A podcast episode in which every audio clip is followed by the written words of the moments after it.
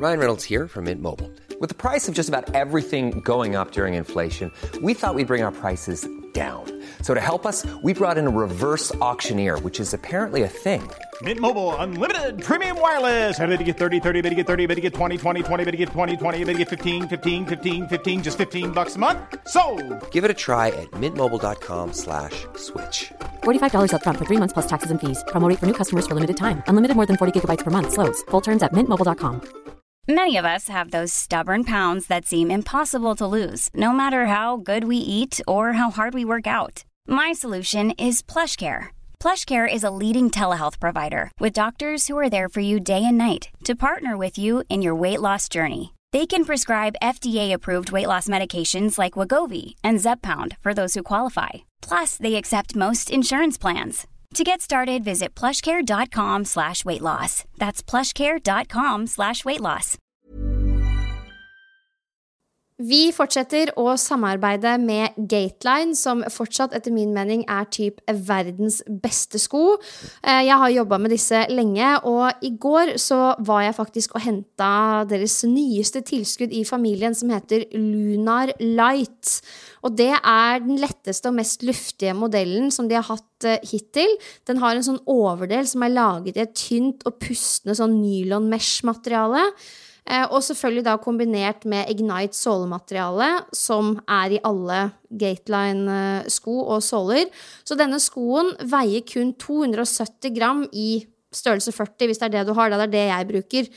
Um, så Lunar Light er et supergodt alternativ til deg som vil ha en heldekkende sko, men da en litt lettere variant som puster noe mer enn f.eks.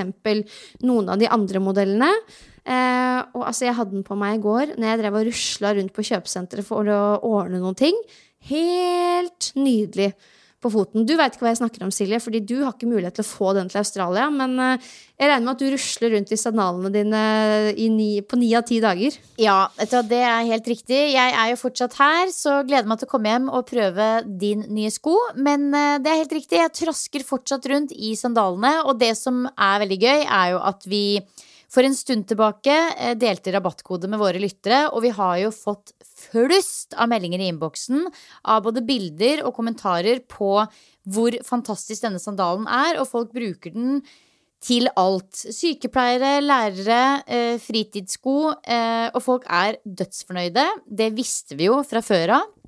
Men det er noe med det å ha igjen denne sandalen som ser sporty og kul ut, og føles ut som en million. 100% Og nå eh, samarbeider jo Gateline ganske tett med utvalgte butikker, og da spesielt sportsbutikker. Så det er Anton Sport, Sport1 og Løplabbet som er de butikkene som definitivt har mange ulike varianter av Gateline-sko i butikk. Så hvis du er gira på å prøve, dra til en av de butikkene. Der eh, skal alle selgere ha fått god opplæring i skoen og teknologien og kan hjelpe deg til å finne den beste modellen for deg, da. Så Gateline, tusen takk igjen for at dere både støtter treningspodden, men også for at dere, for at dere er til.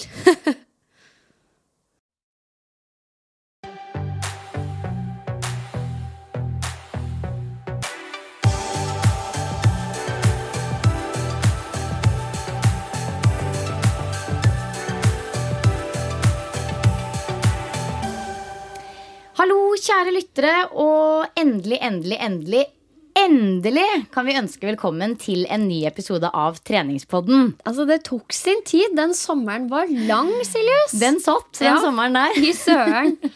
Men nå sitter vi altså her på podderommet. Eh, Jeg som snakker nå, heter Silje Torstensen, og ved min side har jeg Pia Seberg. Og vi er eh, veldig klare vi nå til å fyre løs på en fantastisk treningshøst.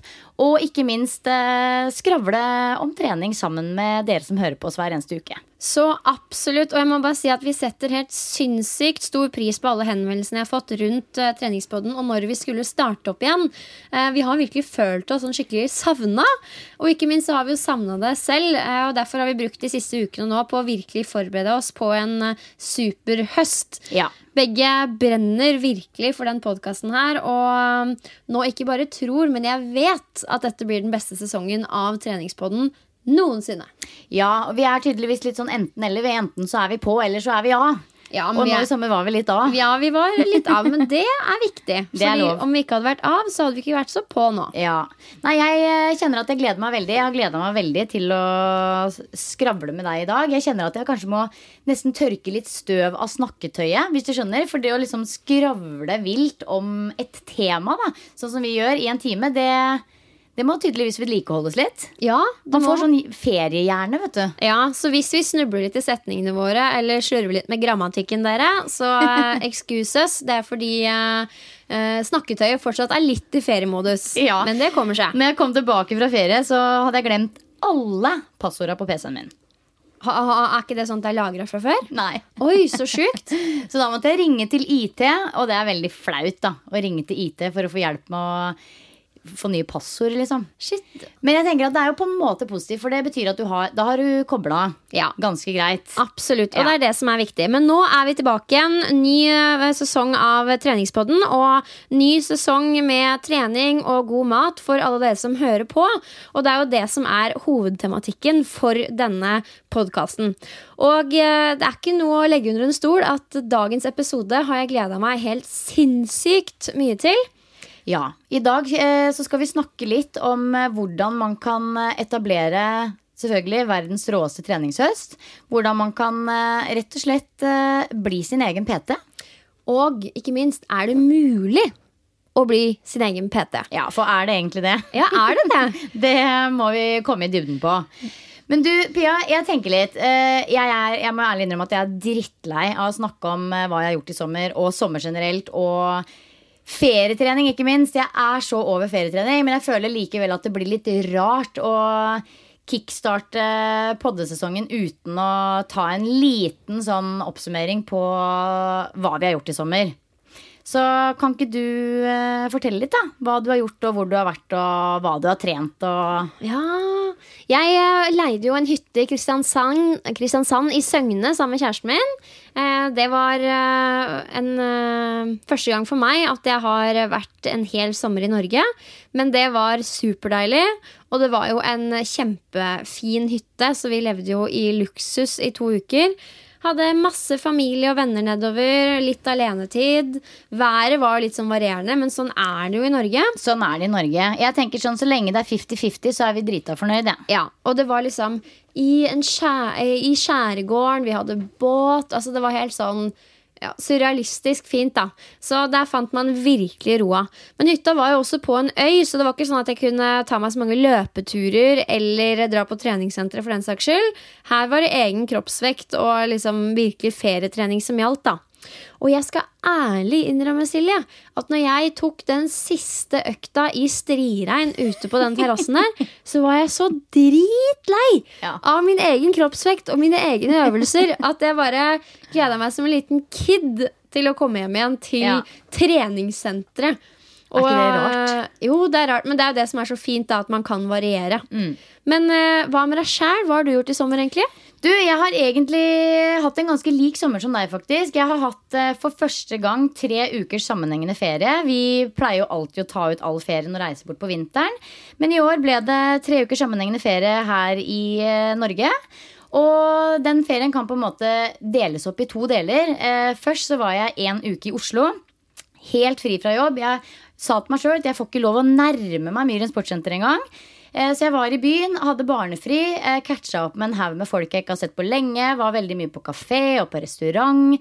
La meg seint, sto opp tidlig og bare liksom levde sånn urbi, urbant sånn storbysliv i min egen by. La meg seint og sto opp tidlig. Det høres Nei, la, egentlig la meg forferdelig ut. seint. Og altså, når jeg sier at jeg Sorry, det var litt feil, men jeg la meg seint. Og så sov jeg litt lenger enn vanlig. For når jeg sier at jeg eh, sover lenge, så er det typ halv ni. Ja, ok. Det er å sove inn for meg. skjønner. Eh, men det var i hvert fall liksom bare det å leve Gjøre noe litt annet enn vanlig, da.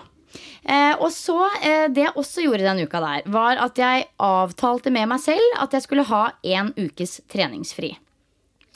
Og det er ganske sjelden jeg gjør. Og det er flere grunner til det. Altså Én ting er jo at jeg tenker at eh, man har ikke vondt av det. En ukes treningsfri. eh, Altså, noen ganger så får man to-tre dager hvor man kanskje ikke rekker å trene, og sånne ting, men, men da er det jo ofte en del sånn dårlig samvittighet eh, på toppen av det fordi du ikke får det til. Men jeg tenker at det å faktisk avtale med seg selv at nå skal jeg bare ikke trene en uke, og så kjenne litt på abstinensene, eh, det tror jeg ikke man har vondt av. Så det gjorde jeg. Men det var også litt på grunn av det at eh, jeg har hatt veldig vondt i ryggen. Å ja. Og det er noe dritt. Det er noe sabla Ja, dritt. og jeg har gått rundt og hatt litt sånn vondt i korsryggen i hele vår. Og så sa jeg til meg selv at dette ignorerer jeg fordi jeg kan ta meg litt feriefri i sommer. Gikk en uke uten å trene og tenkte at det skulle gå over. Gikk ikke over. Gjorde ikke det. Ble det verre? Det ble verre, så når jeg endelig da kom meg ut av byen og dro på hytta i to uker, da var det tilbake på trening. Men da i en litt sånn annen variant. Mye løping, mye egen kroppsvekt, sånn som deg. Strikk, prehab-trening på matte. Jeg, jeg har ikke rørt i en sånn knebøystang eller trent en eneste markløft i hele sommer. Og det hjalp heller ikke, så nå har jeg vært hos osteopat og knekt og stikket i nåler og blitt knadd på, og nå begynner det endelig å slippe litt. Yes, Har de noe, sagt noe om liksom hva det er eller har vært, eller? Ja, altså det er, er så, Jeg er jo egentlig alltid skadefri, men jeg har en sånn My weak spot er litt sånn korsryggen. Og hvis jeg f.eks. trener markløp litt for hardt uten å varme opp ordentlig, eller dra på litt for mye med mye trening uten nok restitusjon, da kan jeg begynne å skrangle litt i ryggen. Så det var rett og slett bare ett eller annet sånn. Og det er ikke noe farlig. Det er bare spent muskulatur. Altså veldig, veldig spent muskulatur. Eh, litt stramme hofteleddsbøyere. Ja, you know the drill. Ikke noe annet enn muskulært. Oh, det er godt å høre at også du som liksom tøyer og bøyer og gjør så mye variert, at du, også du kan få litt vondter. da. Det kan jo skje med oss alle uansett hvor flink man er til å ta forhåndsregler. Det kan det. Men i hvert fall, selv om jeg har hatt litt vondt i ryggen, så har det vært fantastisk. Og det gjorde faktisk at det å liksom for dra på øytur, da, sånn med båt og sånn, ut i den norske skjærgården, som er fantastisk, det var ikke sånn legge seg ned med en bok, for da ble jeg jo stiv som en pinne. Så det var sånn gå ut og utforske øyene og hoppe fra stein til stein og tøye og bøye litt og ta med seg yogamatta. Og... Så det var en litt sånn annen sommer i skjærgården. Oh, så deilig. Men da er begge hatt en nydelig ferie og er eh, holdt jeg på å si, utlada. Vi er opplada. ja. Og eh, høsten er jo på mange måter i gang. Jeg har vel vært i full gang nå i et par uker og har bl.a. tatt opp eh, crossfit igjen.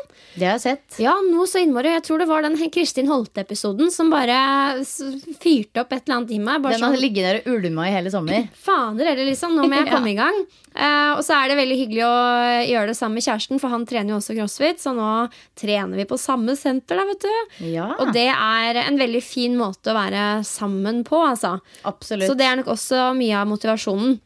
I tillegg så har jeg nå startet jobbhøsten med å komme i gang med videoblogg. Du, Pia, det har jeg fulgt med på, og det er altså dette vlogg-ordet, Ja. eh, som jeg nå sier for andre gang i mitt liv. det er jo et nytt fenomen for meg, men det er jo sabla gøy. Det er kjempegøy. Og som, eh, som jeg snakka med deg om, Silje, det er nå jeg har muligheten til å prøve nye ting og tilegne meg ny kunnskap da, når det kommer til dette her med å lage innhold. Og video er en fantastisk måte å nå ut med kunnskap om både trening og kosthold, egentlig. Og så er det litt lettere for folk å bli kjent med meg og deg også, da. For Ikke du skal jo være en del av det, du òg. Jeg blir så imponert over at du er så sabla naturlig, foran, bare foran og bak det kameraet. det er liksom ikke noe kleint. Vi var her eh, nede på en sånn liten minikafé på Klatreverket her i stad og skulle ta oss en kaffe, og da drar Pia opp kameraet, vet du. Ikke noe rart med det, og du får det liksom til å virke helt naturlig. Å, det er veldig hyggelig at du sier. Jeg har jo mine sperrer, jeg òg, men samtidig så har jeg på en måte bare valgt å drite i det. For det tar så lang tid å ta hensyn. Det er sånn, Jeg må bare gå inn i jobbobla. Bare sånn, Jeg skal ha det bildet her. Ja. Jeg skal ha dette på film. Smil, se ålreit ut, så går det fort. Ja, for det er jo liksom noe med det at Hvis du hver eneste gang skal dra fram mobilen eller kamera og filme ta bilde, og du, hvis du hver gang må lage en unnskyldning Sånn, ja, du vet, du skjønner, jeg har en blogg, skjønner du. Så Ja. jeg må bare Nei, Det der ble jeg ferdig med i typ eh, ja, 2010. Jeg Ja. vet ikke når jeg starta den bloggen engang. jeg. Men, eh, nei, men det er moro. Og jeg tror det er fordi Har du sett på vloggene til Jon Olsson? Sikkert ikke siden Nei. vlogg er et nytt ord for deg. Jeg har jo bare sett på din vlogg. Ja, ikke sant? Men Jon Olsson er jo hvert en sånn øh, pensjonert skistjerne som nå har gått over til å bli eh, ganske svær på YouTube. Og altså, det eneste han gjør, er bare å filme hva han gjør i løpet av en dag. Men eh, det er bare så moro å se på. Ja, Så tenkte jeg at eh, dette kan vel jeg også prøve å gjøre. ja, ja, ja. Så hver eneste søndag dere på min YouTube-kanal, men også på bloggen min piasever.no, så kommer det en ny vlogg. Og da er det en kombinasjon av eh, treningsfag og litt mentaltrening, men også et innblikk i hva jeg gjør i løpet av hverdagen. Da. Så det, det er moro. Altså, kult. Moro for unga. Jeg har jo også begynt med noe nytt. Eller det er jo ikke nytt, men jeg har eh, gått til anskaffelse av et produkt som jeg bruker veldig mye. Og det er et standup paddleboard. Ja, det har jeg sett på Instagram. Ja, for jeg har jo brukt det mye før òg, men jeg har aldri eid mitt eget.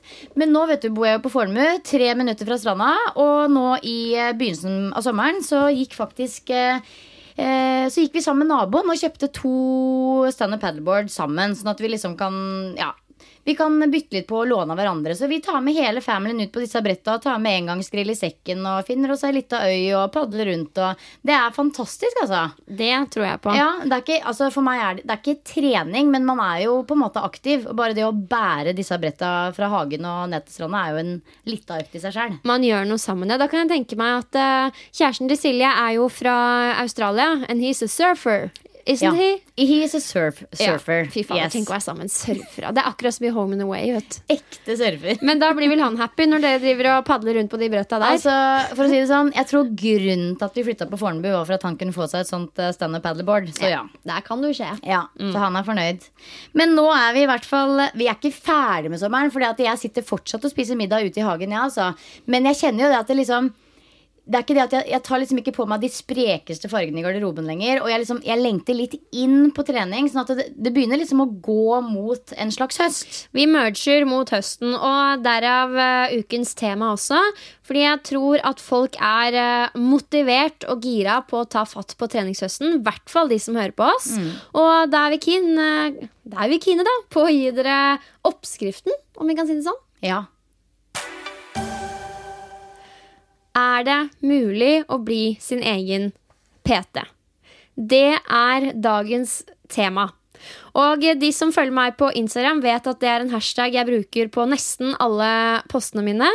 Egentlig mest fordi det ligger mitt hjerte nært, og jeg tror virkelig at hver eneste en av dere som hører på, er i stand til å bli nettopp det ved kun ved hjelp av noen um, enkle retningslinjer, da, for å si det på den måten. Og de er ikke hovedsakelig fysiske, de er mentale. Men aller først, da, Silje, hva tenker du? Er det mulig å bli sin egen PT? Både ja og nei, tenker jeg. Altså, Fordelen med å ha PT er jo Altså, Det er veldig verdifullt, og det er mange fordeler med å ha en egen PT. Men det er jo nettopp det at det er personlig trening. At du er veldig nært oppe Altså veldig nært noen som faktisk har dette her eh, som fagområde. Sånn at du blir skikkelig skikkelig godt uh, fulgt opp.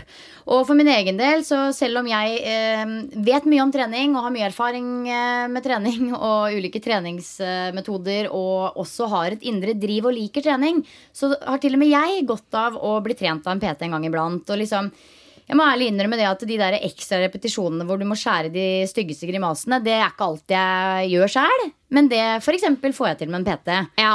Um, men eh, mange av de verktøyene som PT-ene bruker for å få folk i gang og å fortsette, det er noe jeg tror at alle kan eh, tilegne seg eh, kunnskap om. Ja, Det er jo en kjempeluksus å ha PT. Jeg har jo også hatt det opp igjennom, ikke like ofte som deg. Men jeg husker jeg blant annet trente med Martin Norum. Ja. Og det er jo luksus, da. Bare troppe opp der og bare sånn Ja, hva skal jeg gjøre for å komme til dette målet som vi har satt sammen? Ja. Og så gjør jeg det, og så rusler jeg ut av døra. Det er jo egentlig en luksus på samme måte som å ha en eh, vaskedame eller en, en regnskapsfører. Det er jo oppgaver som du kan klare selv, men det er bare luksus å ha det, og de klarer oppgavene enda bedre enn du selv hadde gjort. da Ja. I hvert fall når det kommer til regnskap, kanskje ikke vasking i like stor grad, men det er sånn, de er eksperter på sitt felt, og det skal du ikke kimse av. Nei, det er nok uh, altså for, for på en måte en sånn her, um, typisk treningsglad person som uansett ville trent, så er det nok et, som du sier, luksus og litt sånn overskuddsfenomen, kanskje. Men for de aller fleste der ute som ikke har denne som ikke er så rare som du og jeg, som faktisk liker å puste og svette og ha det litt vondt eh, på trening, så er det jo fantastisk. Å få litt hjelp. Absolutt. Der og da på økta så er det jo eh, et uh, supert redskap for å Ja. få ut de ekstra repsa. Ja. Om man alltid trenger de ekstra repsa, er jo et annet spørsmål. Det får vi ta en seinere episode. Ja, ja. Eh, Men målet er jo uansett, da, hvis vi tar og ser det hele i litt sånn fugleperspektiv, målet er jo å bli selvgående nok til å gjøre noe over lang nok tid til at man får resultatene man ønsker. For det viktigste med trening når man ønsker å oppnå noe, er jo ikke at man gjennomfører den ene økta eller den ene treningsuka eller den gode treningsmåneden. Det er at man klarer å få på plass rutiner og vaner som varer. Trening er ferskvare, og det samme er resultatene man høster. Og jeg syns det er trist når mennesker blir avhengig av PT-er i så stor grad at hvis de reiser på ferie, så blir du, sitter du med henda i fanget og veit ikke hva du skal gjøre. Eh, og det unner jeg på en måte ingen, da. Så jeg kimser på ingen måte av verdien av en PT. Den er kjempestor, men jeg ønsker meg også at mennesker skal inneha nok kunnskap og kompetanse om eh, seg selv og også enkel trening, som gjør at de kan være selvgående i lengden. da. Og det tror jeg også er motivasjonen min til å først være journalist i ShapeUp, og deretter eh, bli blogger.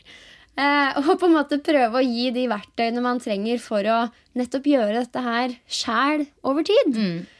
Det tenker jeg er et eh, veldig viktig poeng. For det er vi som jobber med trening og jobber med å få folk i bevegelse, vi har jo et stort felles mål. Og det er jo å få folk til å bevege seg mer. Uansett om det er på crossfit, og uansett om det er på yoga eller dans, eller hva det måtte være. Målet er jo å få folk til å bevege seg. Absolutt. Og det er klart at Hvis du er en idrettsutøver eller du har sånn sykt konkrete treningsmål, så lønner det seg jo å oppsøke ekspertisen. Eh, Og En ting er for å få et resultat, men også for å lære masse.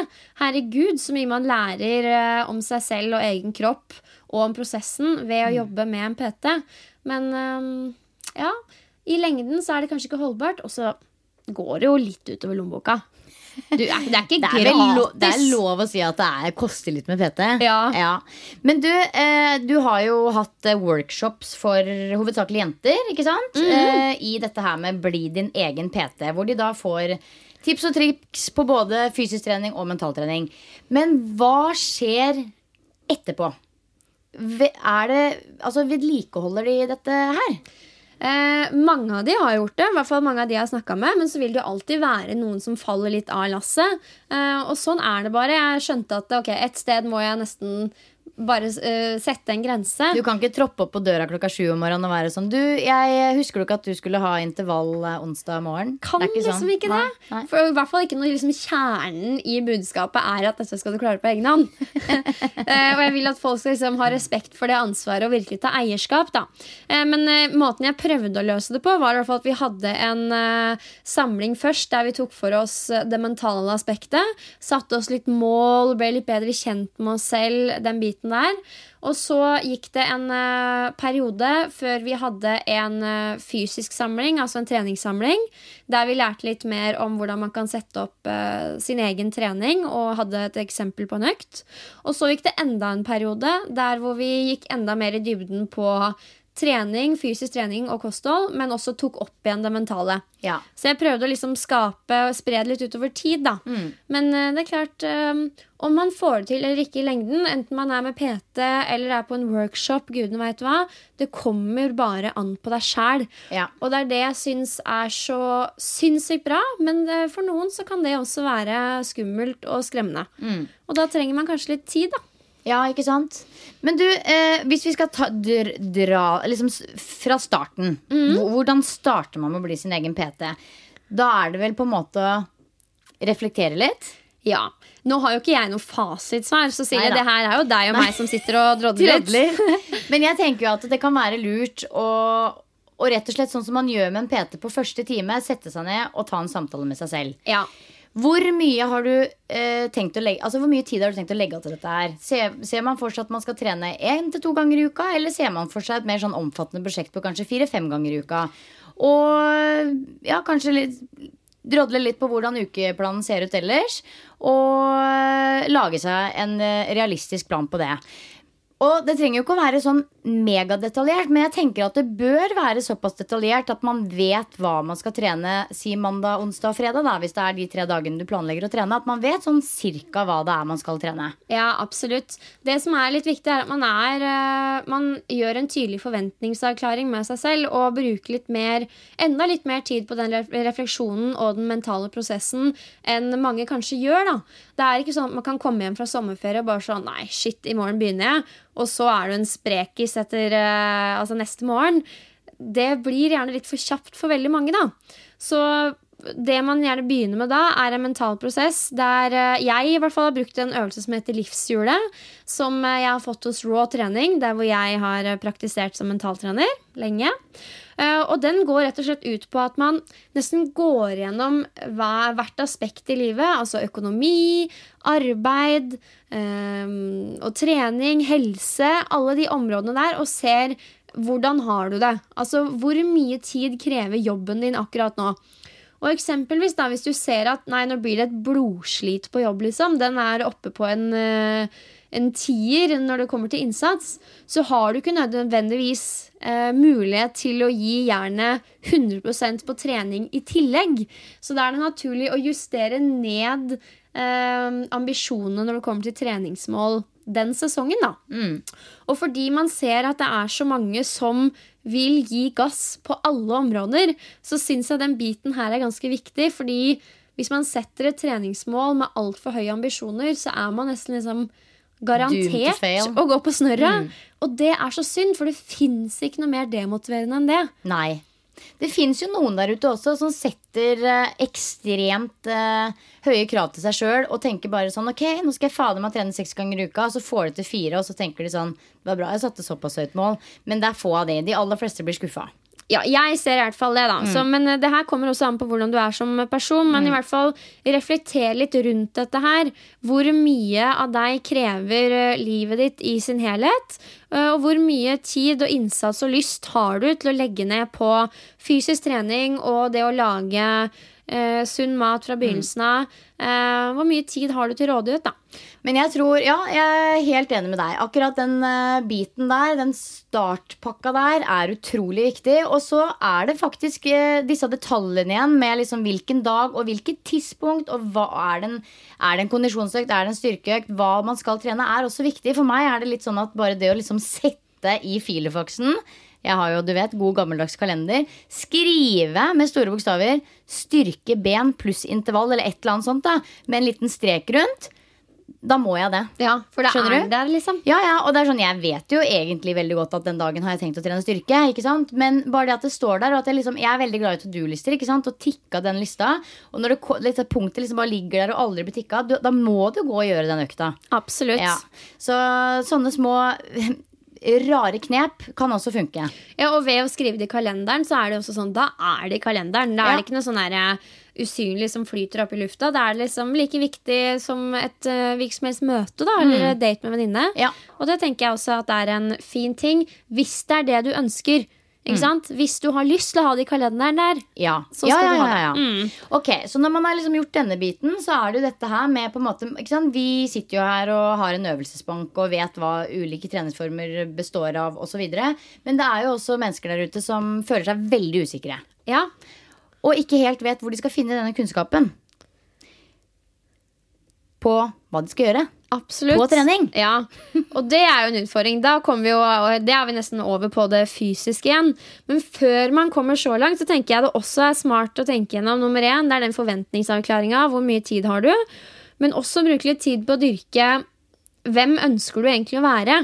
Eh, veldig mange når jeg jobber med kunder der hvor de ønsker å komme seg bort ifra f.eks. overspising eller for mye festing, hvis man føler at det er for mye. ehm, eller at man eh, er en person da, som ikke er glad i å trene. Så tviholder de nesten litt på den identiteten framfor å danne seg et tydelig bilde av den de ønsker å være. Så det å nesten bruke litt tid på å tegne et bilde av den treningspersonen du ønsker å være, og virkelig velge å klamre seg til den da, den høsten her, framfor den som du kanskje har vært, og som du ønsker deg bort ifra. Um, tenk at du er en person som eh, elsker å stå opp tidlig og trene. Eller tenk at du er en person som eh, digger tunge styrkeøkter. Og for all del, jeg veit at det ikke er sånn, men noen ganger så må vi bruke den indre dialogen til å lure oss selv litt. da. Og det er enklere når vi har det bildet på en måte tydelig malt. Da vet du hvor du skal, eh, du vet hva du har å fokusere på, og det er lettere å flytte fokus fra det du vil bort ifra, men heller det du jobber mot. Mm.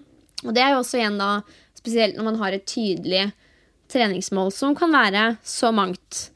Og treningsmål, vi kommer jo ikke bort ifra mål, da. Altså, Jeg vet det er klisjé, men det, Ja. må, det må snakkes om. Det må snakkes om, men vi trenger ikke å bruke et kvarter på det, kanskje. Føler at det er noe man snakker om uh, i hver eneste episode når det er uh, treningspodkast. Ja, ja. Men jeg, Uh, jeg føler det er så mange som lar seg skremme av det å sette treningsmål. Det kan jeg også selv. Husker jeg hadde det der eh, 100 kilo i knebøy-målet? Jeg ble nesten mer stressa enn motivert, for det var sånn åh, jeg må klare det. Jeg må huske å Altså, det hang liksom litt over meg. Så det jeg foreslår, er at man eksempel heller kan sette seg et mål om uh, x antall økter i løpet av en uke. da. At du skal gjennomføre tre økter i løpet av uka. Ikke fordi, ikke fordi målet er at du skal oppnå en konkret ting om tre måneder. Målet er bare at du skal jobbe deg nærmere den treningspersonen du ønsker å være. Så det er ingenting med resultatet eller hva du presterer å gjøre. Det har å gjøre med hvilke valg du tar, da. Om du møter opp på trening eller ikke. Hvis du klarer å møte opp på trening ikke bare en uke, ikke bare en måned, men kanskje et helt halvår, da kan vi snakke om resultater, da. Da blir det automatisk resultater. Absolutt. Så for å vri litt på det, kan vi si en, en handlingsplan, da. Hva er det som er eh, bra nok for deg det halvåret her? Har du noen treningsmål denne høsten, Silje? Du, jeg har ingenting sånn veldig, veldig konkret. Eh, Det er mer det å på en måte vedlikeholde de gode rutinene. Jeg skal fortsette å jobbe, jogge til jobb eh, hver mandag. Jeg, jeg er ikke sånn som jogger i mørten, så jeg er, jeg er ikke hun som kommer til å komme med hodelykt i januar, liksom. Men så lenge det er hyggelig å jogge ute, og jeg slipper å jogge med sånn pigger og sånn, så skal jeg fortsette med det.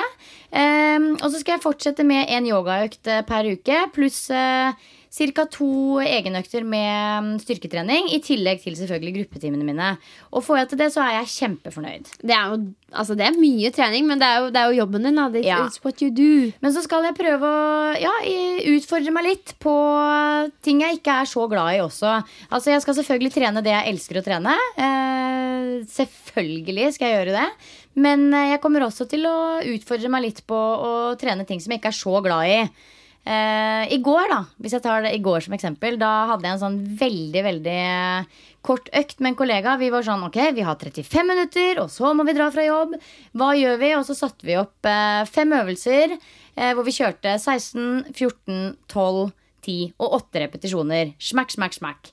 Ehm, og da var det litt sånn at vi fikk velge litt hver da hva vi skulle gjøre. Og jeg er jo da veldig glad i å liksom kjøre litt på skillmill, ta noen eh, burpees. Og hun er sånn som liker å henge en stang og ta toast to bar, eller hva det heter. Hvis Ja. du skjønner. Sånne ting hater jo jeg. Ja. Men jeg må jo bare, man må jo bare joine Mm. leken, for å si det sånn. Og da tenkte jeg at ok, dette her hater jeg litt, men uh, jeg må gjøre mer av det. Hvilke øvelser endte dere på, da?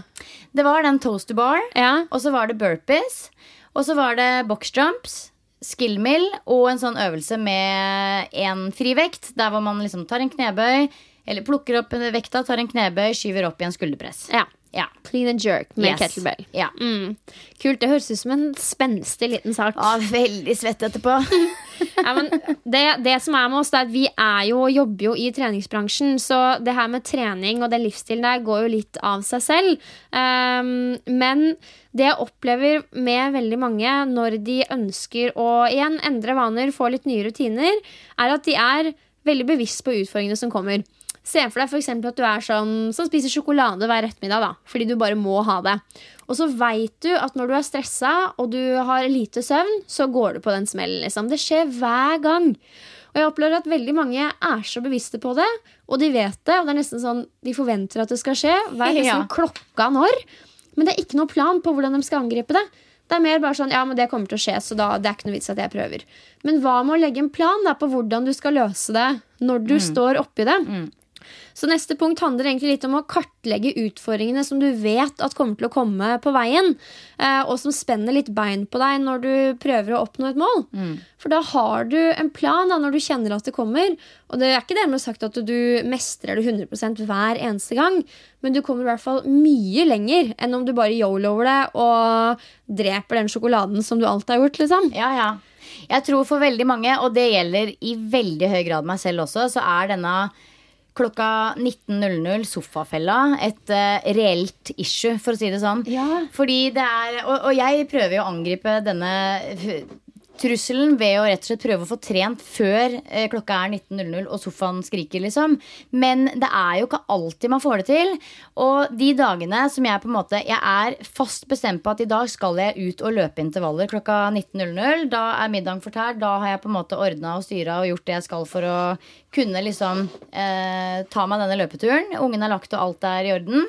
Da må jeg rett og slett ta på meg joggesko og gå rundt i de løpeklærne. Ta på meg løpe-BH, mm. ta på meg liksom alle løpeklærne og til og med sko, og bare tråkke rundt i det huset til jeg går ut. jeg kan ikke sette meg ned i en sånn kosebukse, for da er det kjørt. ass. Og det er en måte å sette seg litt i modus på. Og andre ting man kunne gjort da, er å igjen eh, tenke på denne treningspersonen som du ønsker å være. Tydeliggjøre for deg selv hvorfor du skal ta valget om å dra ut og løpe.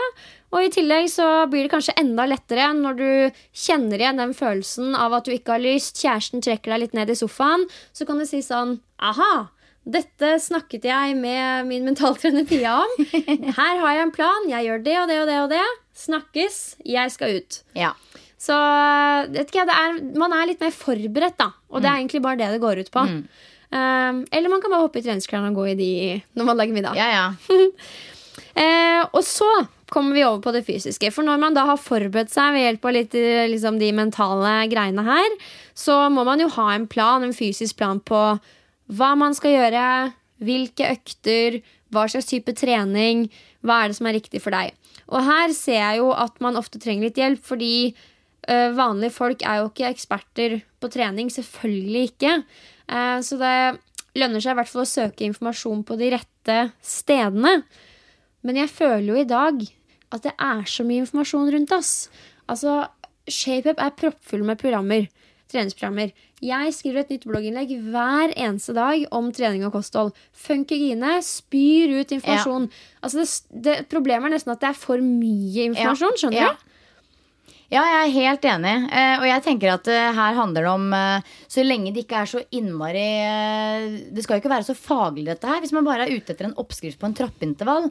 Herregud, det spiller jo egentlig ikke noen rolle hvor du henter den trappeintervallen fra, så lenge det er noe som på en måte kicker på deg. Så lenge du syns det virker spennende og bra og gøy. Mm. Um, men Og det er jo For de aller fleste så trenger det ikke være så innmari sabla faglig, dette her. Det skal jo bare være enkelt og tiltrekkende.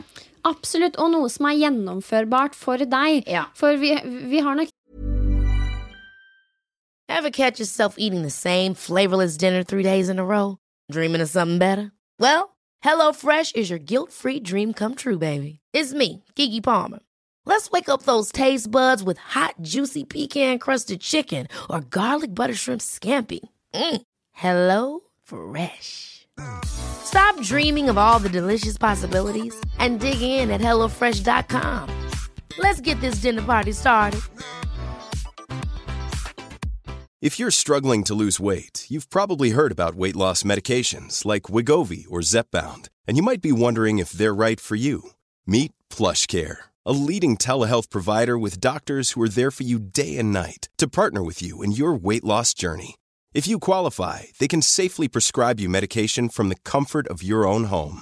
To get started, visit plushcare.com slash weight loss. That's plushcare.com slash weight loss. Plushcare.com slash weight loss.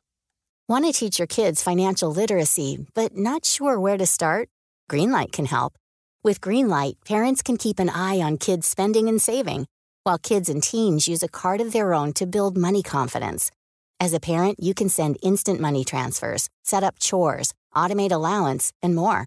It's a convenient way to run your household, customized to your family's needs, and the easy way to raise financially smart kids. Get started with Greenlight today and get your first month free at greenlight.com/acast. gjort trening litt vanskeligere enn det trenger å være på det nivået som både begge vi to er på, men kanskje også mange av de som hører på oss. Det handler ikke om så mye mer enn å bare komme ut og bevege seg. Komme seg ut og bevege Ja. seg. Hvis målet er å bli sterkere, tung styrketrening. Hvis målet er å forbedre kondisjon, ja, da må du trene kondisjonstrening. Det kan gjøres på så utallig mange måter. Du kan danse med Silje, du kan dra på spinningtime med Silje, du kan være med på crossfit-time med meg. Nå får jeg veldig mange kunder på timen i høst. Ja. Eh, du, altså, du kan ta deg en eh, løpetur på egen hånd. Du kan danne en løpegruppe. Altså, det er en trillion måter å gjøre det på. Mm. så det handler bare om å tørre å lytte litt til seg sjæl og ja, sin indre fasit, som jeg liker å kalle det, og spørre deg selv hva har du lyst til, da? Ja. Hva er den beste måten for deg, tror du, å få til dette her det halvåret her nå? Og så tenker jeg også at man eh, Altså, hvis man deltar på en gruppetime, da, Man trenger jo ikke å være en robot fra man går inn til man går ut. Man kan jo rett og slett bare gå inn og faktisk registrere hva man gjør. Tenke hei, denne øvelsen den var litt sånn rar for meg. Eh, fikk ikke helt til teknikken. Føles ikke bra. Får vondt i ryggen. ikke sant? Man kan registrere at dette her var ikke bra for meg. Eller føltes ikke så bra ut der og da. Og så kan man kanskje registrere det som faktisk funker, og dra med seg det videre inn på en egentreningsøkt. Eller at man tar tak i instruktøren etterpå og sier eh, hva var egentlig den øvelsen vi gjorde der, og hvordan gjør jeg den perfekt? ikke sant? Det er mange måter man kan Istedenfor å bare gå på autopilot og være en robot, så kan man være et menneske og faktisk ta tak i og kjenne litt på å være til stede i det man gjør. Absolutt, og det er så mye verdi i det å tørre å registrere ok, hva er det jeg trives med, hva er det som kjennes bra ut for min kropp. Eh, I så sykt mange år så brukte jeg så mye tid og krefter på å bare søke utover. Hva, hva er det rette, liksom? Hva skal jeg gjøre for å oppnå det og det? Hvordan kan jeg få den uh, slanke, atletiske fysikken? Hva skal jeg gjøre? Uten å liksom spørre meg sjæl i det hele tatt hva jeg selv trives med. Nå har jo også mine mål med trening og helse endra seg litt, men jeg opplevde at jeg fikk et mye mer sånn bærekraftig forhold til trening og kosthold når jeg turte bare gå for det jeg trives med. da. Eh, fordi det er det jeg klarer å holde i lengden. Og det er først da man får resultater. Fordi det nytter ikke om du gjør noe som funker i én måned. Det må være noe som holder over tid. Og det er nettopp derfor jeg mener at den indre fasiten er så viktig og undervurdert og oversett da, av så mange. Spesielt kanskje unge jenter, fordi man er litt sånn søkende og usikker. Og, og det er helt naturlig, misforstå meg rett.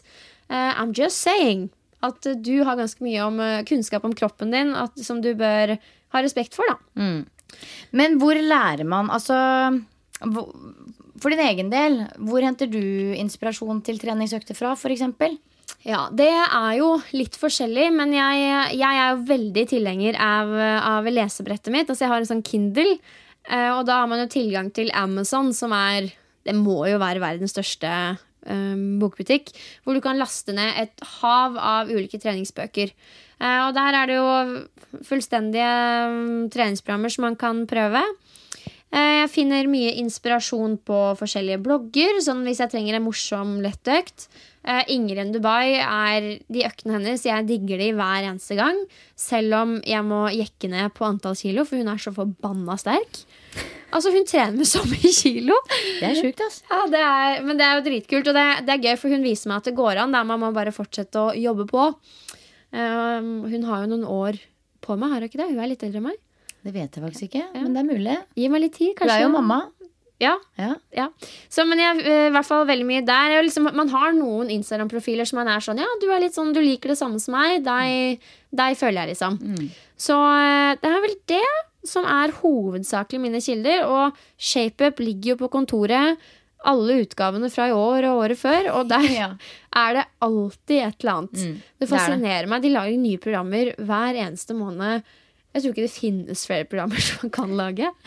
Nei, men så er det liksom det også. Da, at ok, nå, nå, er, nå er det vel ikke noe mer der ute, liksom. Og så er det plutselig sant, en ny variant av knebøy, hvis du skjønner. Altså, det er egentlig uendelig mange muligheter, altså. Ja, og så når man da er kommet rundt igjen, så trenger jeg å bli minna på det jeg begynte med. Og, så, og så, sånn går nå dagene. Ja, ja, Men hva med sånn. deg? Hvor, liksom, hvor henter du inspirasjon?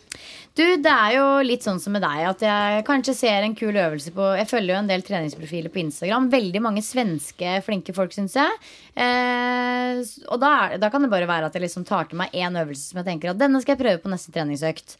Um, ellers så hører jeg på en del podkaster, men det er mer Det er jo ikke så spesifikt i forhold til et program eller en eh, eller en eh, øvelse, men det blir mer sånn for å holde motivasjonen i gang og liksom som minner meg på hvorfor jeg faktisk driver med dette her, da. Um, men jeg finner også mye inspirasjon på mitt eget eh, treningssenter og gjennom gruppetimer og eh, gjennom ansatte og kollegaer, ikke minst. Uh, jeg hadde faktisk en litt artig økt i sommer hvor jeg var man kan vel kalle det litt uinspirert. Eh, det er det lov å si at jeg var. Jeg var det, altså. Know the feeling. Ja, og da kom jeg på trening og bare sånn, ok For det, det jeg pleier å si til meg sjøl når jeg er uh, umotivert og skal på trening, det er at uh, Silje, gå inn og kjør en oppvarming, og så ser du hva som skjer. Og da pleier jeg i løpet av den oppvarmingen og liksom, ikke sant, endor, endorfinene begynner å kjøre på, og du begynner å bli litt bedre humør, og da plutselig så har du liksom laga en plan i ditt eget hode da, for hva du skal gjøre.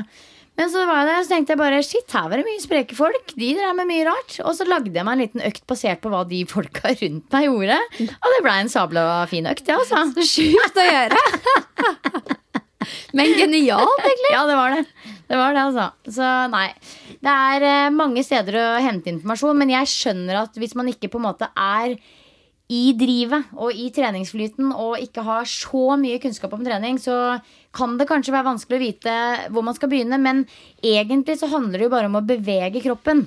Ja, og det handler om å få ut fingeren. For ja, jeg skjønner også at det kan være utfordrende å finne ut, men det er et hav av informasjon, så det handler bare om å komme i gang. eh, og, og bevege seg, og kjenne etter hva du trives med. Avslutningsvis, dere, siste tipset. Det her med å trene sesongbasert er noe både jeg og Silje bevisst og ubevisst gjør, egentlig. Vi, eh, vi setter oss kanskje et mål for sesongen. Så, så nå går vi fra høst til eh, vinter og til nyttår. I know! Det orker jeg ikke, altså. Og i hvert fall jeg er alltid sånn, ok, Før en ny sesong så tenker jeg sånn, ok, hvordan skal jeg angripe det halvåret her? Hva er det som er viktig? Eh, For meg nå framover så er det å um, prøve å bli litt bedre i crossfit. Så jeg skal gjennomføre x antall crossfit-økter i løpet av uka. Og så skal jeg trene på én eh, altså goat, kaller vi det da. Altså et eller annet som jeg ikke får til, skal jeg eh, trene på hver måned. Sånn som Forrige måned så var det handstand. Herregud. Og bli bedre på det. Og neste måned er det kanskje toast to bar. Altså Når vi snakker om crossfit, så er det en Altså, million den ting å der ta av. toast to bar-greia, Pia, jeg fikser ikke, jeg, ass. Det blir knees to chest, ass. Altså, Føler du deg også som en sånn flodhest som henger og dingler? Ja, men jeg, altså det er jo litt sånn det, Alt handler om teknikk. For begge, både deg og meg er jo virkelig sterke nok. Ja. Eh, det handler jo bare om teknikk. Men altså, jeg føler meg jeg føler meg ikke veldig er, Jeg er ikke graceful når jeg henger i den stanga. er ikke det, ass. Nei, det, der, det er veldig mye teknikk, og det er det som er eh, moro, men også jævlig irriterende med crossfit. At det er så mye sånn core-øvelser som man er mer enn sterk nok til å få til, men man må bruke litt tid på det. Men så er det desto morsommere da når man får det til. Jeg, eh, før sommeren så hadde jeg noia for å gå og stå i håndstående inntil en vegg. Forstå det den som kan. Men nå går det lett som en plett, og det er jo fordi jeg har brukt tid på det. Ikke sant? Jeg er ikke noe naturtalent eller altså noe i det hele tatt. Det er bare fordi man gidder å legge ned innsatsen. Ja. Eh, Så det med å trene litt sånn sesongbasert og angripe en og en sesong av gangen, det kan være smart. Eh, Og vær gjerne litt sånn rå på å evaluere underveis. Hvis det er noe som går gærent, eller du snubler, eller gjør en feil. Ikke bare skubb det under teppet. Få det opp og fram i lyset, og lær av det. Hvis det var en uke hvor du ikke fikk trent det du skulle i det hele tatt, eller du spiste eh, Potetgull til middag hver dag. Eventuelt det. Suboptimalt, som jeg skulle si. Ikke stress. Lær av det. Finn ut av hva som skjedde, sånn at det ikke skjer igjen. Altså, Det å bli glad i å feile er noe av det viktigste du gjør. Og man sier jo det at de som har lykkes, da, det er de som har eh, gjort noe feil så mange ganger at de endelig har fått det til. Og det er viktig at man tar med seg. Bli glad i å gjøre feil. Nei, nå ble jeg så engasjert. Jeg vet ikke hva jeg skal gjøre av. Nå ble du veldig rød i kinna, Pia. Ja, men jeg syns det her er så moro. Og avslutningsvis, jeg har så trua da, på de som hører på den podkasten her. Hvis du er en utøver eller du skal spesialisere deg inn noe, så selvfølgelig ta kontakt med en PT. Det er kjempeluksus som kan gjøre underverker. Men aldri undervurder deg selv og de verktøyene og den styrken du sitter på. Da. Eh, Du må bare ta deg god tid og bruke litt tid på forarbeidet, så er jeg helt sikker på at du kan få til dette her på egen hånd den høsten her. Og vi er der med deg hver eneste mandag, og vel så det. Send oss lyttespørsmål på ferden, sier jeg bare. Ja, fy fader. Mat må man ha. Mat er livet. Mat er livet i hver eneste Treningspodden-episode. Og det gjelder jo ikke bare altså En ting er at mat er livet, sånn seriøst. men uh, vi skal snakke om uh, trening og resultater, så sies det jo at uh, kostholdet er opp mot sånn 70-80 av resultatene Ja, du ja. får. Så det er samme om du danser zumba eller trener styrke, liksom, hvis du spiser som en gris. Ja. Eller spiser uh, luft og kjærlighet. Eventuelt ja. Ja. Nei, altså jeg er veldig glad i mat. Jeg har jo tenkt på mat nå sikkert fem ganger i løpet av den timen vi har sittet her og laga podkast. Jeg vet veldig godt hva jeg skal spise etterpå. Det er sushi. Å ja, så Ja. du skal uh, take away hit, eller skal du Ja, for jeg skal jobbe litt sent. Eh, så da skal, blir det sushi. Da skal jeg spørre om noe som jeg lurer på, som jeg håper at alle andre lurer på. Hvor mange biter med sushi går du for da? Ok, nå skal jeg For det her har jeg jugd om fordi at jeg en gang for, sa ærlig eh, at jeg hadde spist veldig mange biter. Og da fikk jeg sånn Å, herregud. Men um, det pleier å ligge på rundt 12, men jeg kan fint trøkke meg 16. Herregud, kødder du med meg? Altså 12 er mellommåltid Det er i mellommåltid, høyrebeinet, liksom. Nei, jeg skal ikke le av deg. Men ja, 16, da snakker vi. Ja. Men da tenker jeg, hvis det er til middag, så vet jeg at jeg skal ha enten eh, skal jeg ha en liten dessert. Jeg har vært oppe på 24. Ja, selvfølgelig. Altså, er man på sånn fancy sushirestaurant men- nei, nei, hjemme i takeaway i sofaen. Ja, ok, 24 biter, ja. det er ganske For jeg ble skikkelig Altså jeg ble, jeg ble på en måte mobba såpass mye at jeg ble flau en gang av en, eh, en kollega som jeg fortalte at jeg hadde kjøpt 16-biters til. Seriøst? Ja. Nummer én, for et ondt menneske. Og nummer to, for all del, 24 biter. Da ligger du godt i sofaen, liksom. Da er du mett. Ja, men sånn, jeg ligger på enten 16 eller, eh, eller 20 biter. Eh, noen ganger 24. Ønsker alltid at jeg hadde tatt mer. Altså 12 er lite. Men åh, jeg hater Det skjer nesten hver gang. Eh, når de spør meg når jeg har bestilt skal jeg hente takeawayen, så er det sånn eh, Hvor mange pinner skal du ha? Eller sånn. Nei, de spør sånn To eller én spisepinne? Og da er jeg sånn Da føler jeg at jeg spiser mye hvis jeg bare skal ha én. Skjønner du? Ja, ja, ja, ja, ja. At det blir litt sånn Så da ljuger du og sier at du skal ha to, og så bare kaster du Sparer du på det siste settet? Det har skjedd. Jeg ønsker å bli en sånn person som kan stå i det bare sånn Jeg skal bare ha én. Jeg spiser 24 biter. Ferdig snakka. Men det hender at jeg tar to. Ja. ja, jeg skal i hvert fall trøkke meg noe sushi etterpå, men jeg skal ikke spise for mye. For jeg skal spise middag seinere. Det her blir bare et lite mellommåltid, som du sier. Ja, men, det, ok, men da er tolvbiteren grei. Ja. Nei, det blir ikke middagen. Å, herregud, nei, nei, jeg skal hjem og spise middag seinere i kveld. Ja, men det er bra. Ja. Nei, eh, vet du hva? Ehm, I dag så skal jeg dele eh, noe jeg lagde i går. For jeg er veldig glad i sesongmat, og nå er blomkålen på sitt beste. Ja, for nå må vi sette standarden litt nå som jeg er inne i høstsesongen her. Ja. Eh, og det er dere jo vant med, da, folkens. Men Silje har jo virkelig litt sånn eierskap til matdelen. Hun er treningspoddens svar på Hellstrøm. Nei, nå overdriver du, Pia. Selv om jeg jo mener at dagens er noe som egentlig ikke er mat, men eh, Ja, for det, Pia, Pia er under den omfatning at uh, suppe ikke er mat. Men uh, dette her er suppe med bacon på toppen, Pia. ja, da hjelper det. Da begynner vi å snakke. Ja. Nei, fordi som sagt, veldig glad i sesongmat, og vi må bare embrace det høsten har å by på. Nå, altså, har du smakt poteten om dagen? Altså, jeg kan gå og mavle poteter, bare kokte poteter. De er helt rå. Men i hvert fall, eh, i går så kjøpte jeg meg to blomkålhoder og lagde meg en veldig digg suppe. Og den suppa den fant jeg oppskrift på på Trines matblogg. Um, og det du trenger for å lage blomkålsuppe, det er eh, ett eller to. Jeg brukte to eh, blomkålhoder. Eh, og så kutter du opp i buketter. Og så koker du det med hakka løk, 8 dl kyllingkraft. Her skulle man jo kanskje vært en sånn som står på søndag og koker kraft, men det er ikke jeg, så det ble buljong. Det var òg veldig godt. Ja, ja. Eh, og så var det med to dl melk, to spiseskjeer krem fresh, eh, purre, salt og pepper, persille og eh, kokte dette her sammen. Brukte stavmikser. Eh, kjørte det sammen til en sånn smooth eh, suppe. Og så la jeg i litt sånne blomkålbuketter helt til slutt, sånn at du får litt sånn tyggemotstand òg. Og så er det bare å strimle opp bacon og legge det på toppen. Og det som er veldig godt å spise ved siden av, er jo selvfølgelig et eller annet sånn type rundstykke eller brød. Og i en type treningspodkast så burde man kanskje anbefalt noe som var litt sånn, du vet, med proteiner og langsomme karbohydrater og fiber og sånn. Men fy søren og digg det er med hjemmelaga loff. Ja, med masse smør. Altså Ja. smør med loff, som jeg liker å kalle det. Ja, smør med loff og blomkålsuppe med bacon.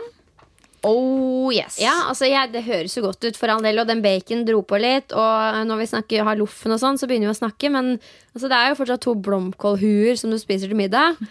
ja. Så, men for all del, jeg er veldig positiv, det, og jeg trenger å utvide horisonten min. Så det, og så er det jo veldig sånn eh, Ja, Hvis du tar, tar bort bacon, da, så er det jo veldig sånn eh, vegetarvennlig. Jo da, det er det. Man kan absolutt droppe bacon på toppen. Og det eneste er at da i da hønseballongen så er det jo da kyllingfett litt kylling.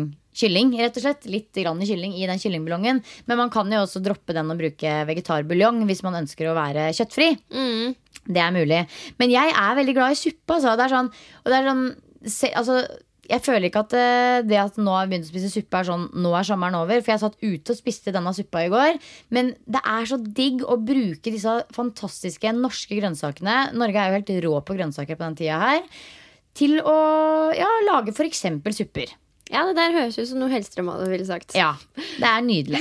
Nei, men du, eh, Kjempebra og positivt. Jeg skal eh, absolutt teste ut den eh, suppen der. Ja, og vet du hva? Vi har fått eh, veldig mange lyttespørsmål i sommer. Eh, men jeg tenkte nå, eh, i og med at vi da er i gang med matdel, så tar vi et som har med mat å gjøre. Ja. Og det her kommer fra Mari på Instagram. Og hun skriver Hei, Silje og Pia. Jeg er fast lytter av treningspodden og synes matdelen i podkasten er helt super. Det er hyggelig, da. Ja, det er kjempekoselig. Det er hyggelig. Jeg elsker at du bare Ja, Silje har fått ansvar for matdelen. Det har hun hatt hele tiden. Jeg bare smører på litt her nå. Eh, Så sier hun Jeg har to ønsker, skråstrek spørsmål angående den. 1. Kan dere legge ut oppskrift på Instagram? Ofte er jeg på farta når jeg hører på, og har glemt det bort før jeg er hjemme. Det ville vært fantastisk med oppskrift og mattips på Instagram. Og vet du hva? Dette her har vi hørt fra flere, og vi har ved flere anledninger vært sånn Nå begynner vi med det. Nå skal vi søren meg begynne med det. Men så har det kokt bort litt. Grann. Men nå har jeg bestemt meg for at det er liksom et av mine høstens mål. i forhold til den treningspodden At nå skal vi få, eh, få ut oppskrift og mattips på Instagram hver eneste uke. Et sesongbasert mål, faktisk. Eh, ja, Det er nettopp det det er. Ja, og det er jo helt høl i huet at vi ikke har gjort det før. Det er litt som, å, det er, det er litt som om ShapeUp skulle skrevet treningsøvelser uten bilder. Skjønner du? Ja, det er det. Litt sånn, litt sånn snerkete. Ja. Så vi oppgraderer, vi nå. Ja, men jeg tenker sånn i hvert fall i de episodene hvor vi faktisk deler en konkret oppskrift sånn som i dag, selv om man selvfølgelig kan jo bare gå inn på Trines matblogg og hente den der. Men jeg tenker at eh, i de tilfellene så bør vi absolutt dele det. Men noen ganger så deler vi også bare liksom tips og triks rundt f.eks. en en type mat da, i forhold til eh, næringsinnhold og sånne ting. Ja. Eh, men vi skal i hvert fall bli mye mye råere på det, og jeg håper at vi får det til hver eneste uke. Ja, men det gjør vi. Altså, Silje, du er rå. Når du setter deg mål, så gjennomfører du. Ja da. Og hvis dette ikke følges opp i sosiale medier, deres, så er det bare å sende masse hate til Silje på Instagram. Ja, nei, vi får se. Nei da.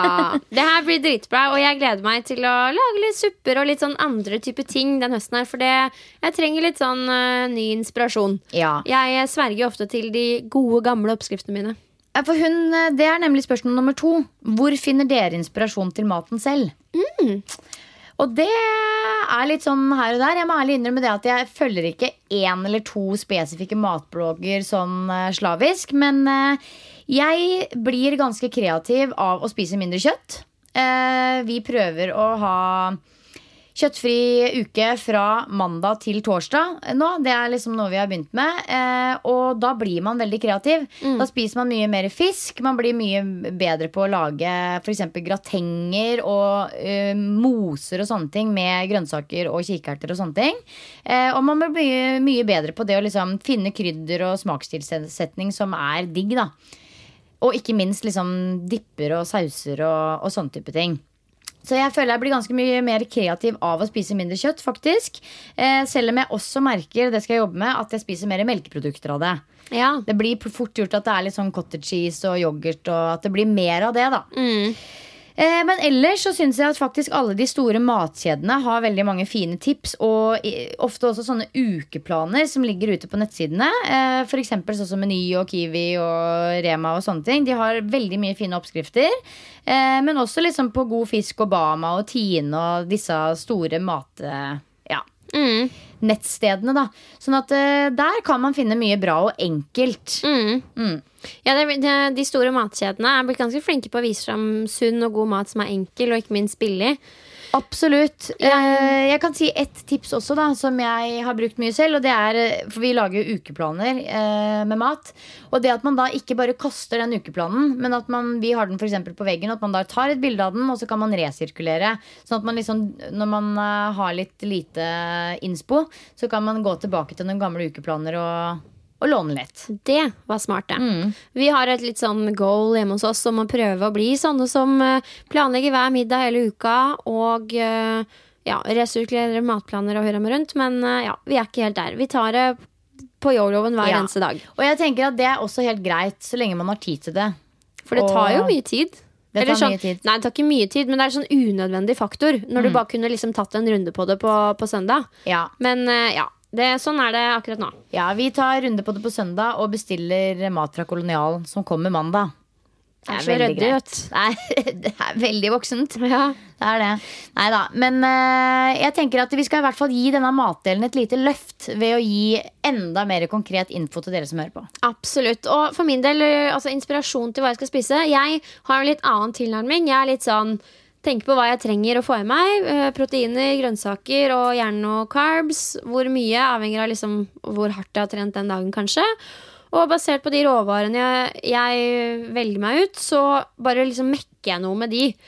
Tar noe krydder over, og så er det liksom ferdig. Veldig ujålete i matveien. Ja, det er du. Litt for ujålete. Jeg elsker når det skjer sånn, mm, sånn Pia som legger ut sånn Insta-story eller noe. Bare sånn, å, deilig med frokost, og så er det en kaffe og fiskekaker, liksom. Det er liksom, ja. Du, de fiskekakene er sykt gode, da. De er gode, men jeg hadde aldri spise til frokost. Men eh, hvis du er keen på flere litt sånn superenkle, men sjukt gode oppskrifter som går forbi fiskekake Stadiet? Ja, eh, så kan du søke opp på kategorien Matmandag på bloggen min. Så er det Jeg deler jo faktisk en oppskrift i gåseøynene hver mandag. Eh, og det som er viktig for meg da, er at den er dritenkel, eh, men samtidig supergod. Og at den er næringsrik og på en måte gir deg det du trenger. Ja. Så Matmandag på Har du noen gang hatt samme matrett på matmandag, eller er det noe nytt hver gang? Uh, nei, det er noe nytt hver gang, men det er klart at noen ganger så samler jeg jo opp kanskje mine tre favoritter fra det siste Ja. halvåret eller noe. Men det er jo bare bra. Herregud. Jeg kan ikke, kan ikke finne på noe nytt Finne opp hver eneste mandag? Nei. Nei, det skjønner jeg. Det er ikke jeg som har Hellstrøm. Det er Ja, deg. det, det skjønner jeg. Men de er sjukt gode. Jeg synes jeg, det er helt kongeoppskrifter. Ja. Ja. Og Silje, nå har vi snart kommet til veis ende. Det syns jeg er sabla trist. Jeg syns det er digg å være i gang. Jeg. Ja. Det synes faktisk jeg. For jeg, var litt, jeg må innrømme det at eh, liksom, i starten av uh, poddekarrieren så var jeg alltid litt nervøs i forkant. Litt sånn store svetteringer under armene og litt sånn nervøs. Men så har det liksom rulla og gått og blitt en del av hverdagen. På en måte, det å lage podkast. Men nå som vi hadde så unødvendig, vil jeg tørre å si, langt opphold, eh, så blei det litt sånn eh, nerve rundt igjen. Plutselig det å skulle liksom ja, rett og slett klare å forme en normal setning. Ja, jeg vet det. Det blir jo litt sånn, men da er det godt å være i gang igjen. Ja. Og eh, som vi nevnte innledningsvis, vi har virkelig ambisjoner for den podkasten her, og har lyst til å gjøre den stadig bedre, nesten fra gang til gang. Og hvis du har innspill eller kommentarer eller meninger som du har lyst til å dele med oss, vær så snill og gjør det. Enten på Instagram eller gjennom Facebook-siden vår.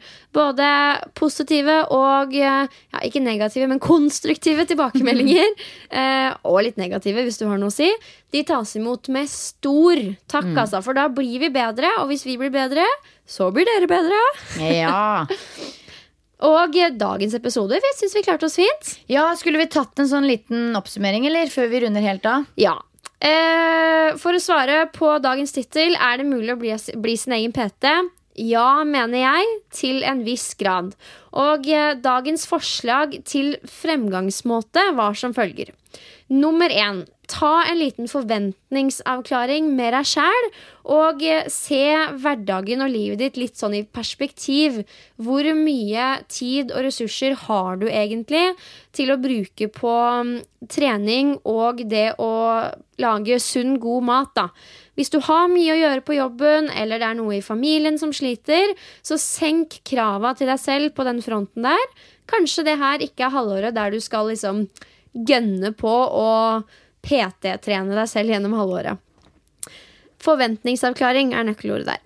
Nummer to. Eh, prøv gjerne å jobbe litt med hva slags treningsperson du ønsker å være. Veldig mange av oss eh, har et veldig sterkt forhold til hvem vi er og hva vi vil bort ifra, uten et tydelig bilde på hvor vi vil. Så prøv å liksom male et bilde av den du ønsker å være, om ja, et halvår, da, siden vi snakker i sesongperspektiv. Nummer tre. Vi kommer ikke unna det. Treningsmål. Men som jeg nevnte for dere, det trenger ikke å være et konkret resultatmål som at du skal ta 90 kg i knebøy innen 1.12. Det kan gjerne være noe handlingsbasert. F.eks. at du skal klare to økter i uka fram til 1.12. Så husk at du kan gjerne være litt fleksibel og tenke litt annerledes også når det kommer til mål. Det viktigste er at det er noe som motiverer og driver deg og gir deg lyst da, til å legge ned jobben. Nummer fire kartlegg gjerne litt av utfordringene før de kommer. Eh, vi kjenner oss selv så godt at vi vet hvor vi pleier å snuble. Vær litt i forkant. Planlegg. Hvordan skal du løse det når det kommer? Sånn at når du står oppi det, så er det lettere å være litt fremoverlent og eh, løse utfordringer litt bedre enn du pleier, da. Nummer fem lag en plan basert på den kall mentale prosessen du har vært igjennom. Eh, hvordan skal du gjøre det i praksis? Er det x antall styrkeøkter i løpet av uka som eh, gjelder? Er det kondisjon som er i fokus? Har du lyst til å bli en råtass på Zumba? Eh, ha en konkret plan på den fysiske treninga di. Og velg deg jo gjerne ut noen sånn inspirerende profiler og noen informasjonskilder du stoler på, som kan hjelpe deg til å gjøre nettopp det. Og den siste, nummer seks, tenk gjerne litt sånn sesongbasert. Eh, det er ikke alltid man blir like stoka på å tenke at ok, det jeg gjør nå skal vare livet ut. Kan bli litt hissig. Så tenk gjerne at eh, det du går inn for nå, det skal du jobbe med og virkelig eh, være dedikert til det halvåret her. Og så tar du en fot i bakken når desember kommer, ser tilbake, evaluerer og tenker hva gikk bra, hva kunne jeg gjort bedre? Lær av det, og ta det med deg inn i det neste året. Det trenger ikke å være noe vanskeligere eller mer avansert enn som så. Eh, og hvis du har lyst til å lære litt mer om det her med mentaltrening og den prosessen vi har snakka litt om, så kan jeg f.eks. anbefale boka til Cecilie Ystenes, 'Mental styrketrening', eh, hvor du bl.a. finner øvelsen Livshjulet. Men også boka til Mariann Deila, den eh, Prosjekt Sterk, er det det den Mm. het? Den første boka. Ja. Jeg tok faktisk eh, et av kursene mine i mental trening sammen med henne. Mm. Og jeg syns hun forener dette her med fysisk og mental trening veldig, veldig bra. Hun er jo fra Skien der hvor jeg er fra. Og nå i helga så var jeg i bryllup hos broren min, faktisk. Og da hjemme hos foreldrene mine så fant jeg den boka der. Ja. Da bladde jeg litt i den. Den er jeg jeg syns den er så flott. Ja, kjempefin. Det, det er sånn, jeg føler det er litt den boka jeg kunne ønske at jeg Hadde skrevet? Ja, men jeg, var ikke, jeg, var ikke, jeg er jo ikke der, liksom. Jeg bare syns det er en sabla bra bok. Ja, den er kul. Så ja, hallo, du kan bli din egen PT, men det fordrer at du tar ansvar eh, for deg sjæl og eh, stiller forberedt da, inn i treningssesongen 2017. Treningshøsten 2017. Ja, Deilig, altså. Det er deilig. Det er godt å være i gang. Ja, fy søren. Ja. Men du, hva skal du videre nå? Du, nå skal jeg eh, finne meg en eller annen kafé og sitte og jobbe litt. Jeg har jo vært på innspilling med God morgen Norge Ja. før jeg kom hit. Så eh, nå skal stemmebåndet få hvile litt, og jeg skal bare dykke inn i bobla med en kopp kaffe og eh, ja. Klippe litt video og blogge litt og være med meg sjæl. Deilig. Ja. Egentid. Åh, hva med deg, bortsett fra sushifesten? Du, ja, jeg skal for det første skaffe meg sushi ganske kjapt, kjenner jeg. Veldig sulten. Og så skal jeg være her nå på jobb og jobbe litt utover eh, kvelden. Eh, og så skal jeg hjem og forhåpentligvis spise litt eh, rester av blomkålsuppe. Og sette meg ned med valgomat. For nå er det søren meg valg, ass. Og jeg vet ikke hva jeg skal stemme på. Litt av som veldig politisk korrekt innspill på slutten der. Du, det har jeg også lyst til å gjøre. Ja, det burde du, Pia. For vet du hva? Jeg har aldri vært så usikker noen gang jeg, på hva jeg skal stemme på. Og jeg pleier, altså, jeg har jo vært usikker før òg, men jeg har vært ganske sikker før. Men nå syns jeg alle er litt rare. Eh, og jeg aner ikke hva jeg skal på, eh, stemme på, så jeg tror jeg må sette meg litt bedre inn i dette her. Så jeg skal ta i hvert fall NRK og Aftenposten sin valgomat. Og jeg så faktisk at i går så skrev Aftenposten en artikkel om eh, hva de ulike politiske partiene legger i på en måte valgkampen i forhold til eh, aktivitet og fysisk helse og folkehelse. Altså, så det skal, jeg, det skal jeg i hvert fall lese, for det er jo viktig for oss, ikke sant? Men et superdumt spørsmål da. Hva er valgomat? Valgomat, det er en sånn eh, Hvis du går inn på, hvis du googler det, så kommer det opp f.eks. på NRK, og alle avisene har det. Det er en slags eh, spørreundersøkelse som du kan ta. Og det er, eh, det er jo ofte ikke så forferdelig mange spørsmål, men du må tenke godt på hvert spørsmål. Fordi at det omhandler på en måte de store kampsakene i eh, den valgdebatten vi er i nå. Da. Eh, det er jo alltid mye om ikke sant, i forhold til skole og gammeldre. Og, og, og, nå er det jo veldig mye miljø! Nå er det veldig snakk om miljø. Eh, sånn at du må på en måte sette deg ned og så drodle skikkelig godt på hvert spørsmål. Og liksom gå litt inn i deg sjøl og faktisk finne ut hva er det du mener er, rik er riktig. Så det er en test hvor er jeg kan test. finne ut av hvem jeg vil stemme på? Ja, og da gir de deg på en måte svaret på hvem du havner på ut ifra den testen. Da. Og eh, så min, min erfaring med sånn valgomat er faktisk at selv om jeg liksom ser for meg sånn Å ja, i år skal jeg stemme på SV. Så havner jeg på Miljøpartiet De Grønne. Hvis du skjønner at det, det er ikke alltid det liksom stemmer med hva man tror. Det er min erfaring. Jøss. Det der føyde jeg akkurat til nå på to do-lista mi. Ja, vet du hva, Det vil jeg anbefale å gjøre det, men det er litt sånn der omfattende prosess, da, for du må tenke litt. Ja, men det skal jeg klare. Ja, Altså- så, ja, ja, ja, det er bare å ta seg tid. Men eh, nei, så det skal jeg gjøre med blomkålsuppa på fanget i kveld. Nice, Ja, ass. ja.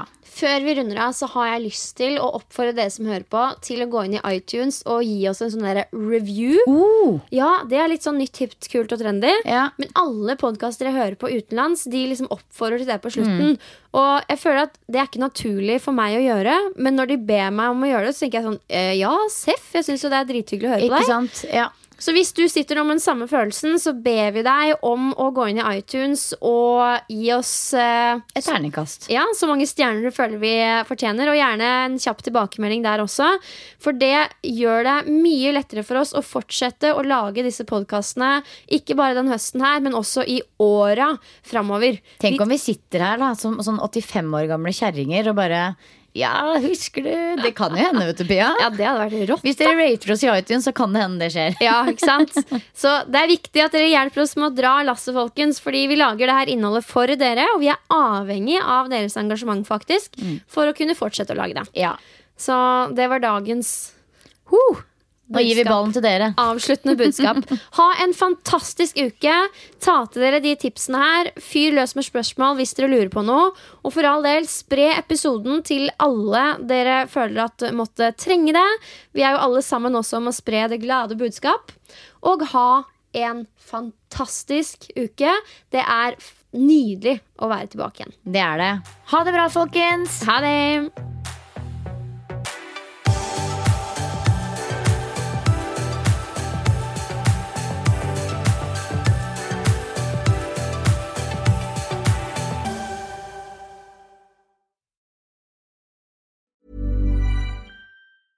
Ever catch yourself eating the same flavorless dinner three days in a row? Dreaming of something better? Well, HelloFresh is your guilt free dream come true, baby. It's me, Gigi Palmer. Let's wake up those taste buds with hot, juicy pecan crusted chicken or garlic butter shrimp scampi. Mm. Hello Fresh. Stop dreaming of all the delicious possibilities and dig in at HelloFresh.com. Let's get this dinner party started.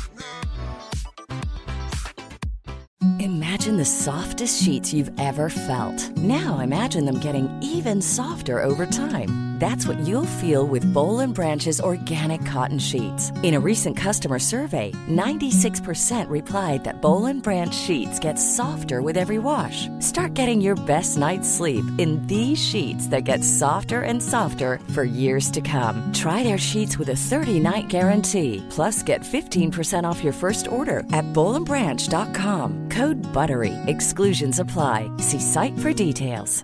Hello, this is Danny Pellegrino, host of the Everything Iconic podcast, and I'm here to tell you all about Splash Refresher because hydration is mandatory, but boring is not.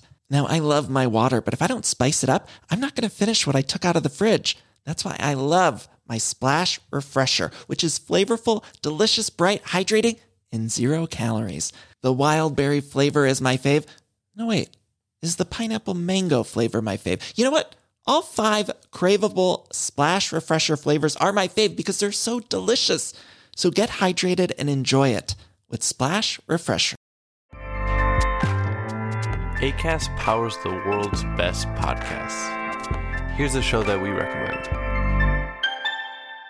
The Real Housewives is a guilty pleasure for most, but if you're looking to not feel guilty about that pleasure, tune in to Everything Iconic with me, Danny Pellegrino, where I break down all the messy moments and behind the scenes antics of Bravo's popular franchise. And on Everything Iconic, I also interview celebrity guests like Kelly Ripa, Kiki Palmer, Drew Barrymore, Cameron Diaz, and more about their guilty pleasures, their past work, and so much more. So if you're pop culture obsessed and find yourself watching way too much reality TV like me, tune in to Everything Iconic with Danny Pellegrino wherever you listen to podcasts. ACAST helps creators launch, grow, and monetize their podcasts everywhere. ACAST.com.